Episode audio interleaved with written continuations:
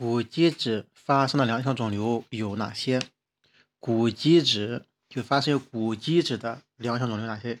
一个呢是骨盆骨瘤，骨盆骨瘤；另一个是骨样骨瘤，骨样骨瘤；一个是成骨细胞瘤，成骨细胞瘤。这是等了，不止三种了，更多。骨基质发生性肿瘤有骨盆骨瘤、骨样骨瘤、成骨细胞瘤等。骨肉瘤、髓性骨肉瘤、髓性骨肉瘤都是恶性肿瘤。关于脊髓纵裂的临床表现，关于脊髓纵裂的临床表现，第一个是儿童多见，儿童多见，一个是儿童多见，一个是背部皮肤异常，一个是背部的皮肤异常，背部的皮肤异常，背部的皮肤异常，儿童多见，背部皮肤异常。毛发丛生是它的特征表现，毛发丛生是它的特征性表现。血管瘤、色素沉着，也就说还有四个特征：一个是儿童多见，一个是背部皮肤异常，毛发丛是其特征性表现，血管瘤、色素沉着。抗综合征的 CT 检查有哪些征象？COA 抗综合征的 CT 检查有哪些特征？第一个呢是抗综合征，一是。单侧肾上腺孤立性小肿块，单侧肾上腺孤立性小肿块，单侧肾上腺孤立性小小肿块，肿块呈类圆或者椭圆形，边边清楚，病变呈类圆形或者椭圆清楚，边边类圆形或椭圆形，边边边边清楚，单侧肾上腺孤立性的小肿块，病变较小，直径小于两个厘米，病变小，病变小，直径小于两个厘米。密度均一而且低，密度均一而且低，接近水样密度。增强检查，肿块呈轻度强化。增强检查，肿块呈轻度强化。关于前列腺增生症的叙述，关于前列腺增生的叙述，第一个是增生的结结节 T 图像为可以为低信号、等信号或者高信号。增生结节呢，可以是低信号。也可以是等信号，也可以是高信号，是混杂的，信号多变。增生结节周围呢有环形的低信号，增生结节有环形的低信号，周围结节周围可见环形的低信号，压迫周围组织形成的。颅咽管瘤的 X 线表现，颅咽管瘤 X 线表现，颅咽管瘤 X 线表现。第一个呢是安倍的骨质破坏，第一个有安倍有骨质破坏，第二是蝶鞍球形扩大。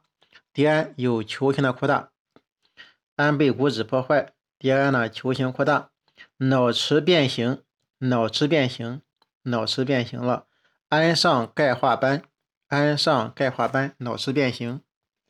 关于脑挫裂伤的叙述，关于脑挫裂伤的叙述，第一个是低密度水肿区出现斑片样高密度出血灶，第一个是低密度水肿区。出现斑片状高密度出血灶，在低密度水肿区出现斑片状高密度出血灶。第二呢，还有具有明显的占位效应，有明显的占位效应，肿了吗？有明显的占位效应。这样表现就是局部的病变，局部脑沟池变小消失，局部的脑沟池变小消失，局部脑沟池变小消失，可以伴发有蛛网膜下腔出血。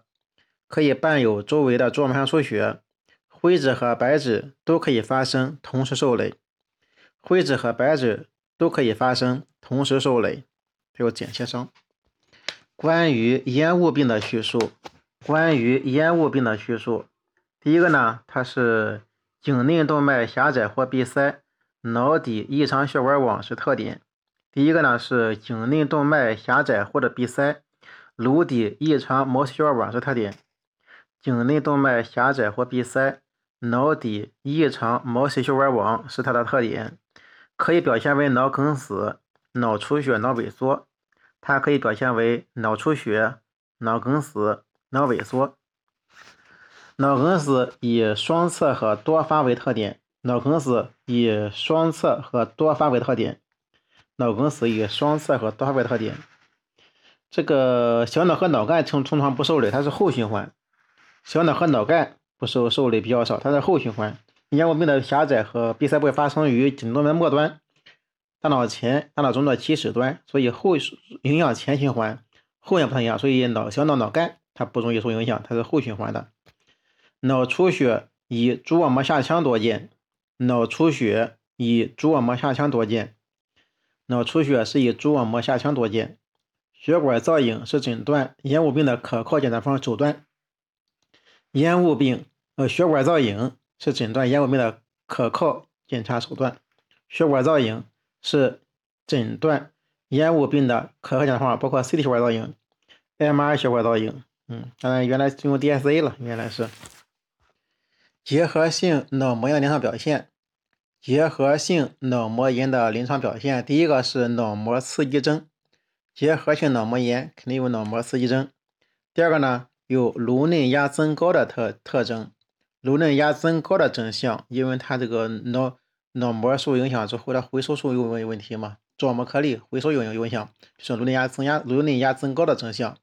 第三个呢是癫痫脑神经障碍，癫痫脑神经障碍可以是唯一症状。最后呢是大脑脑干受损的表现，有大脑脑干受损表现。有大脑脑干受损表现，意识障碍，这个是就比较重了，是大脑与脑干受损的表现，意识障碍。肝窦状核变性与铜的代谢有关系，窦状核变性与铜的代谢有关系，与铁、铅、一氧化碳 B 十二都没有关系，与铁、铅、一氧化碳 B 十二都没有关系。嗯，关于眶内海绵状血管瘤。关于眶内海绵状血管瘤的叙述，关于眶内海绵状血管瘤叙述，第一个呢是多层均匀性增强，眶内海绵状血管瘤多层均匀性增强，视神经可以被包围，也可以被推移，视神经可以被包围，也可以被推移，多发生于脊椎以内，多发生于脊椎以内，